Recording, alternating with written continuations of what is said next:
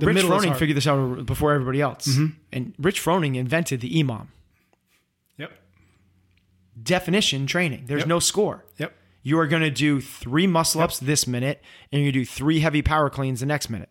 And what he's doing is he's putting in the rest to lower the super high intensity so he can train to get better. Got it. We are here because we know the outcomes in our lives are within our control. That taking absolute ownership of how we eat, sleep, train, think, and connect with each other is how we'll optimize our health and happiness. That chasing excellence is how we grab hold of what is possible. Our mission is to live on the run, always chasing, never stopping. Hello, welcome back to another episode of the Chasing Excellence Show. As always, I'm here with Ben. How are you, sir? Good, Patrick. It's the Chasing Excellence Show this week. Yeah, I like it. Okay, so today we have...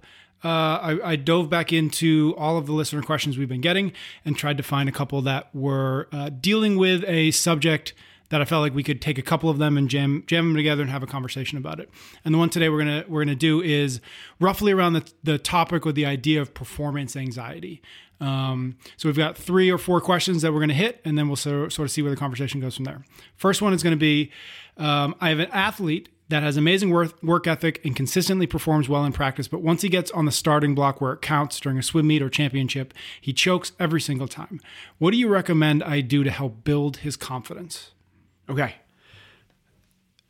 I'm going to make this one super tactical. Okay. Like not theoretical at all. So we could talk about confidence and mental toughness and focus and resilience and grit and all those things. Let's give everyone... We did an episode on that. We've probably done plenty of episodes on that. Let's go super tactical. I love that. What we need to do in this situation where an athlete is essentially like they're awesome in training, but they fall apart in competition. What we need to do there is make training more like competition and make competition more like training.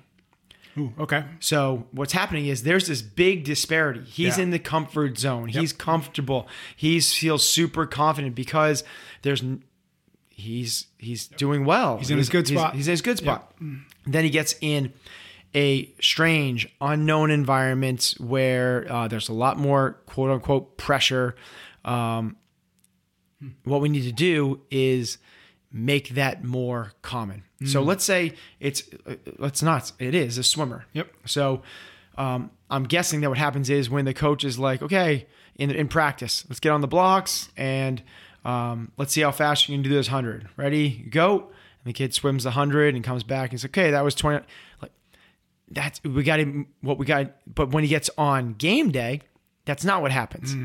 He's probably resting. Mm-hmm. He's probably doing a warm-up laps beforehand, resting a long time, going in the back, coming out to a lot of noise and excitement and stakes and expectations and unknown competitors and set benchmark and times he has to beat. We got to bring that to training.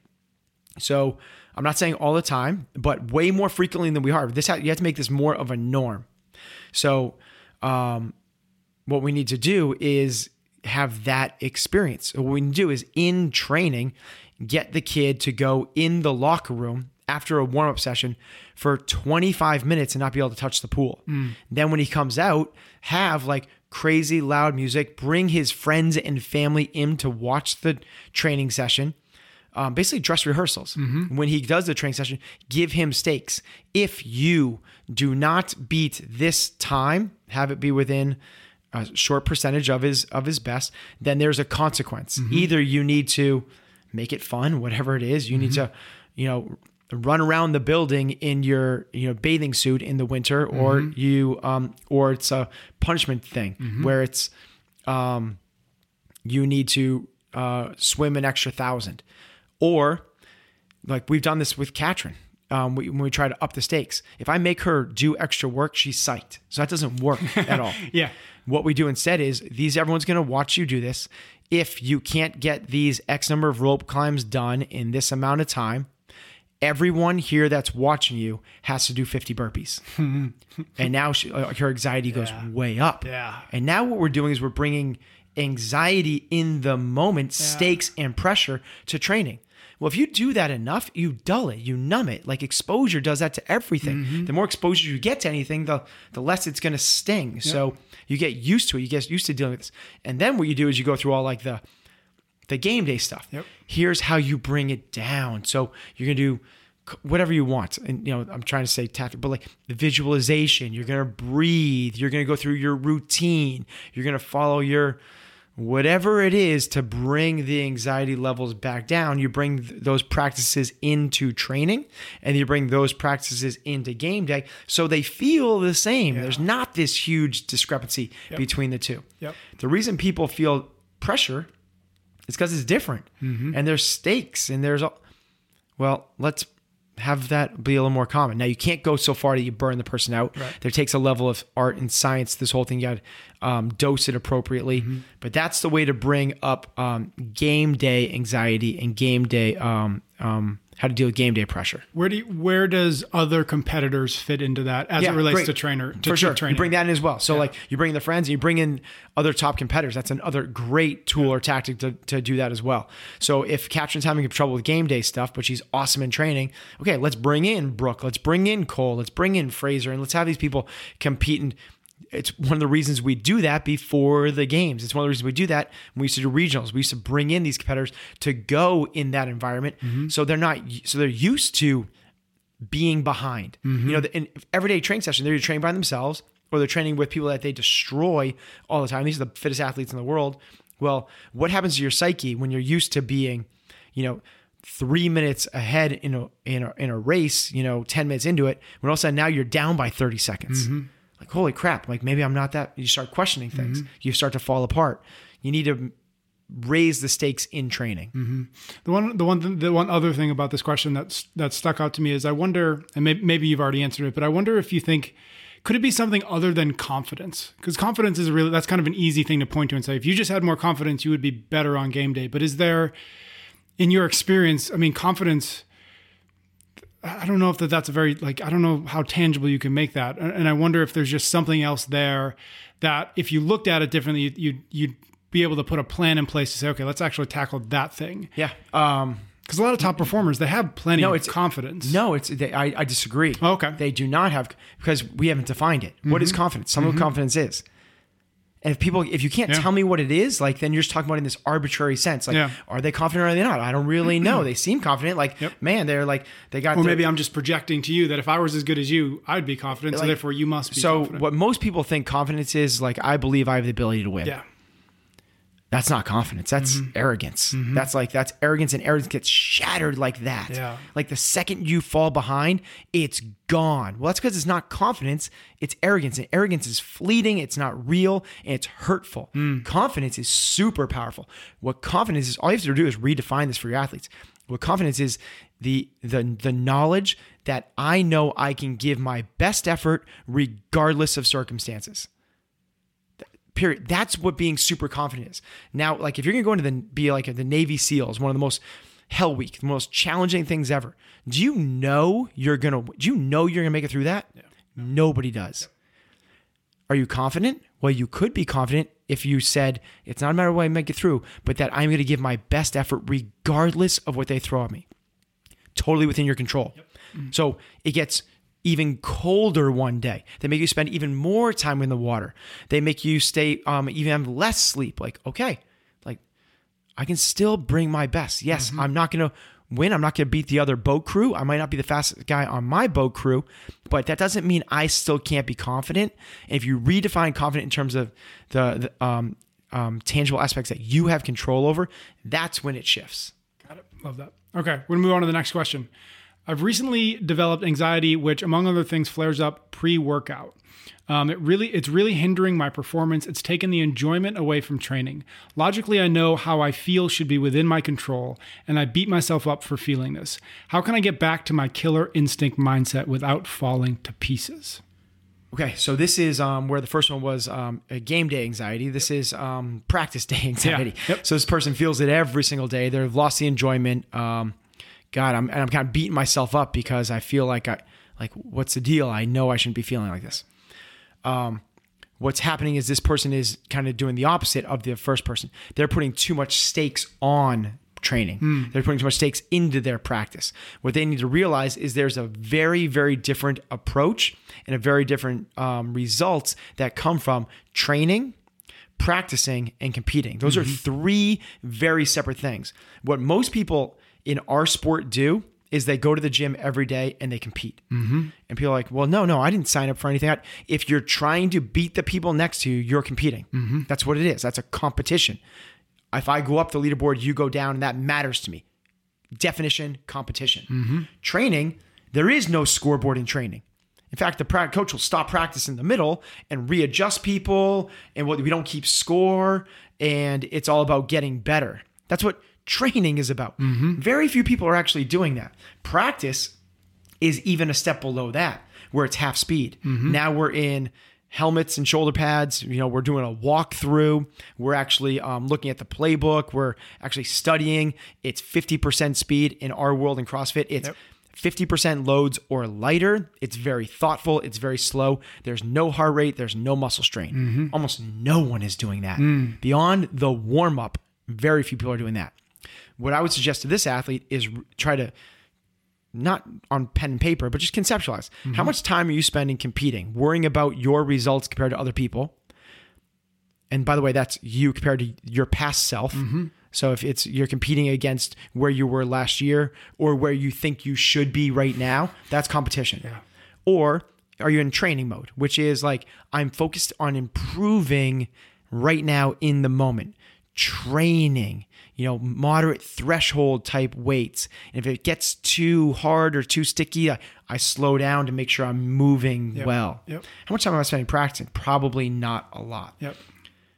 What I would do for this athlete, keeping it super tactical, is I would stop doing the prescribed workouts that are signed in the gym. I would alter every single workout ever so slightly so you can't compete with somebody else or your former self. If the workout comes up that it's Fran, okay, you're not going to do Fran that day because you have too much anxiety. You have to step away from this. This won't be forever, but you have to reprogram your brain into I'm here to get better. You're going to do Fran today. You'll still do 21, 15, 9 thrusters, 95 pounds, but your pull-ups now are toes to bar or strict pull-ups with 15, 12, 6. We're going to change it up a little bit. You still get to be with the class. You still get to participate with them. You still get to the exact desired stimulus, not exact, very close to the desired stimulus, but there's no temptation to like pass, fail, win, lose. They're better than me. Anxiety, frustration. I'm beating myself because I'm not there. You need to make sure you're in training mode. And the tactical way to do that is don't do what they're doing. Keep it really close, but just alter it ever so slightly. And I promise you, your anxiety will go down. If it doesn't, it's a bigger issue that has to do with like the gym is messing up your head. In that case, I would suggest getting out of the gym and start doing something else. Go for trail runs and start lifting sandbags in the backyard. When it comes to training, I think I can see how it happens in practice. But when it comes to training, how do you make sure that the athlete stays within the training mentality and mindset? Do you literally say we're going to go at this pace and we're not going to go more? Like how do you? So that's, I guess because it's fuzzy to me because I can see competing, I can see practicing, but the Rich Froning figured this out before everybody else. And Rich Froning invented the EMOM. Definition training. There's no score. You are going to do 3 muscle ups this minute and you're going to do 3 heavy power cleans the next minute. And what he's doing is he's putting in the rest to lower the super high intensity so he can train to get better. Got it. Then like everyone takes EMOM things every minute on the minute. You do this amount of work as like commonplace. He's a pretty smart dude. He figured that out way back. So EMOMs is one easy strategy to make sure you're not competing, you're training. Got it. Last thing about this question that stuck out to me is this notion of a killer instinct or killer instinct mindset. Just curious if you have any thoughts or any reaction to that. That feels to me like a very high bar to hit and one that is potentially part of the problem. Yeah. To hit that or to have that or feel like you've done that every day is kind of setting yourself up to feel like. What I'm guessing is his killer instinct is being blunted because he's very results oriented. And if he's doing well, man, I'm killing it. I'm aggressive, and now I have confidence, like we talked about before.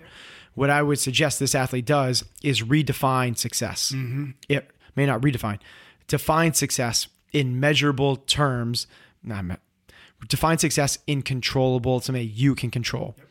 Success cannot be, I'm going to qualify for Waterpalooza. I'm going to finish top 10 at the games. I'm going to open up and start $1 million business. I'm going to get promoted.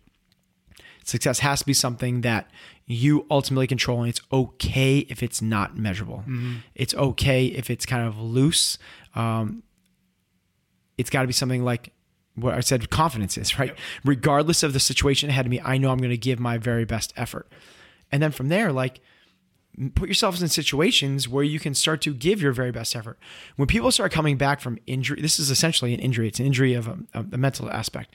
I pull people away from competition because it's just going to set them up for failure. Mm-hmm. And then I put them in, I have people do their wheelhouse workouts. Mm. What's the best, like what's going to give you confidence? Yeah. What are you going to enjoy doing? You want killer instinct. Like Katrin's coming back from something. Okay. It's hang power cleans, assault bike and push jerks. Like, let's go. Like it's, you're going to crush half the guys at the games in that workout, you know? So, like set yourself up for success by giving yourself success.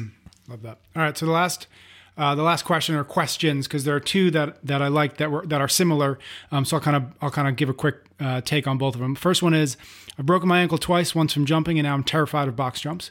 The second one is, I struggle with getting fearful and anxious around certain weights when I'm Olympic lifting, particularly snatches. So both of them are maybe movement specific or something like that. So curious how you would, in my mind, both of these folks maybe are in a class. So I'm curious how you would help them start to either get over it or get around it, or how you begin. Sure. Let's put it really specific and tactful. Yep. She's trying to jump onto a 20-inch box. Yep. He's trying to snatch 185 pounds. Sure. Okay. So it's the same deal regardless, is you need to take incremental steps, measuring your success, make sure that we are training and getting better and practicing, getting better, not just jumping your full into competition. Yep. There's this way we get better at things. One is comfort, mm-hmm. which is, I should say, there's three different approaches to trying to improve something. One is by staying in your comfort zone. So let's say the guy that can snatch 185 pounds, he's probably fairly comfortable snatching 155, 165. There's probably a couple misses. 175, we're probably below 50%. Yep. And then he throws 185 on and just like freezes. Can't even like pull it above his waist. Yep. In that situation, if he pounds away with 185, he's not going to make any gains, yep. right? Well, that's because he's in the struggle zone. It's like, it's too much. It's not going to help you. You're in panic zone. The opposite of that is you're in comfort zone. Him trying to improve his snatch with 95 pounds, essentially 50%, is probably not going to help a ton. Yep. But if he finds the learning zone, which is at your threshold, that's where the magic happens. And for this athlete, it's probably around 155, 165 pounds, yep. somewhere in there. So what we need to do first and foremost is get athletes to spend a lot of time there. Mm-hmm. Now let's take that for the box jump person. Okay.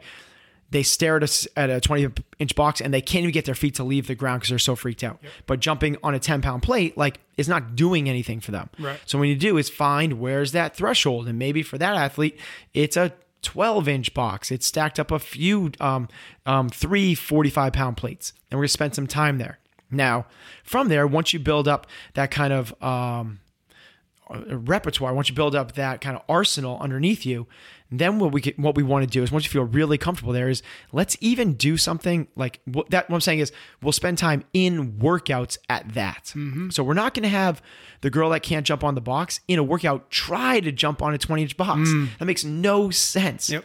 What we also don't want to do is have her jump on a 10-pound plate. Yep. What we want to do is get her to jump on something that is, she has to think about, mm-hmm. but she's not stuttering. She's not doing. So find it. Is it 10? Is it 12 inches? Whatever that is. And that's where she can spend the bulk of her time. Mm-hmm. Similar, If this guy's building up to heavies, let's build up to 155 to 165. We're rarely going to go to 175, and we're not going to touch 185. Yep. And then what we want to do there is build up a lot. So whether that's like, we're going to do a bunch of workouts here, or we're going to do it for Olympic lifting, a great way to do this is EMOM 20 at 155. Mm-hmm. Now, son, if he's done 20 reps at 155, like, dude, if you can do that, you own it. It's yours. You own it. And then what we'll do is we'll vary controlled environment, not in a metcon or anything else, we'll just very slowly bump it up.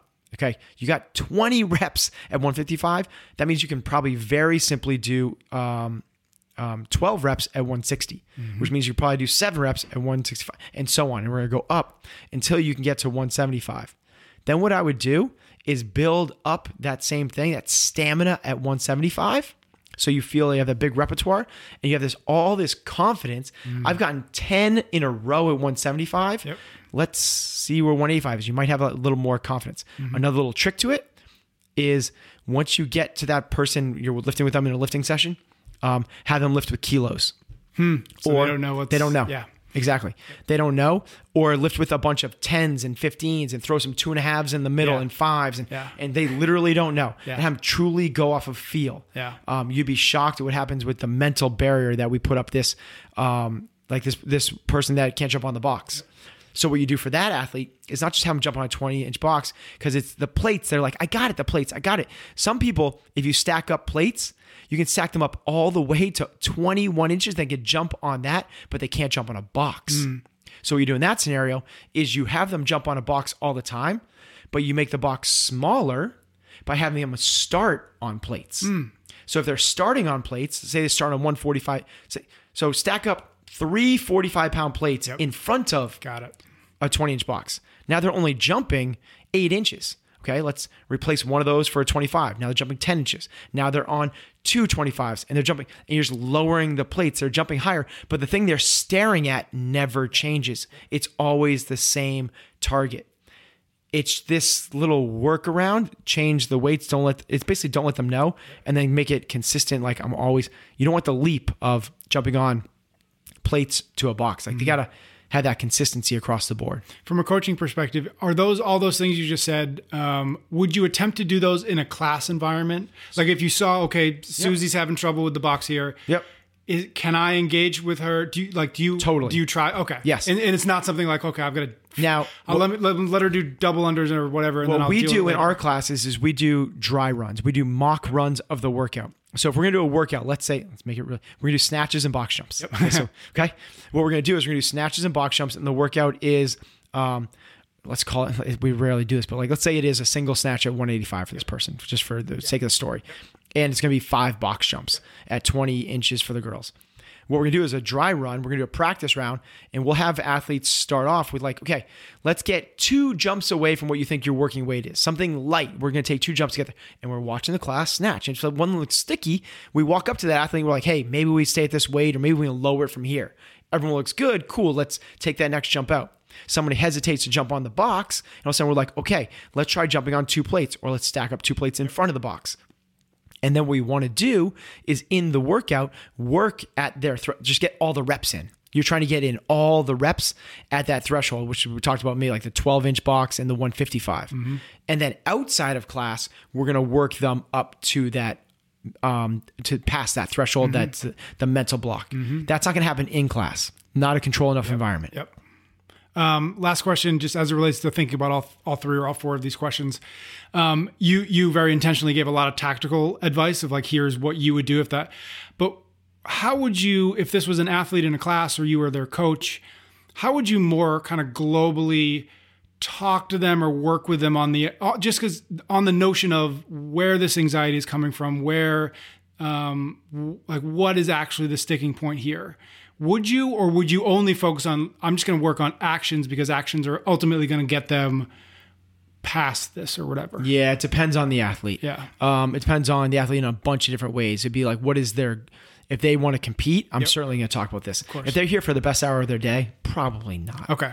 A lot of people come for the best hour of the day, but they really want to be able to jump on a 20-inch box. Yep. That matters a lot to them. Yep. In that case, I'm probably not going down the road of performance anxiety, where fear stems from, how to deal with pressure, mental toughness. Okay. I'm just gonna do it tactically. Got it. And just get them past it. And like, oh, I can do that. Yep. But on the flip side, if this is somebody that wants to compete at a high level, we mandatory have to have that conversation. Yeah, you can't tactic your way through. Right. Yeah, they're gonna run into something else. Okay. Yeah. All right. Thanks to everybody who sends us questions. Thank you, Ben. We will see everybody next week. Thank you. You can get every episode of Chasing Excellence wherever you listen to your podcasts or on YouTube. Until next time, thank you for listening.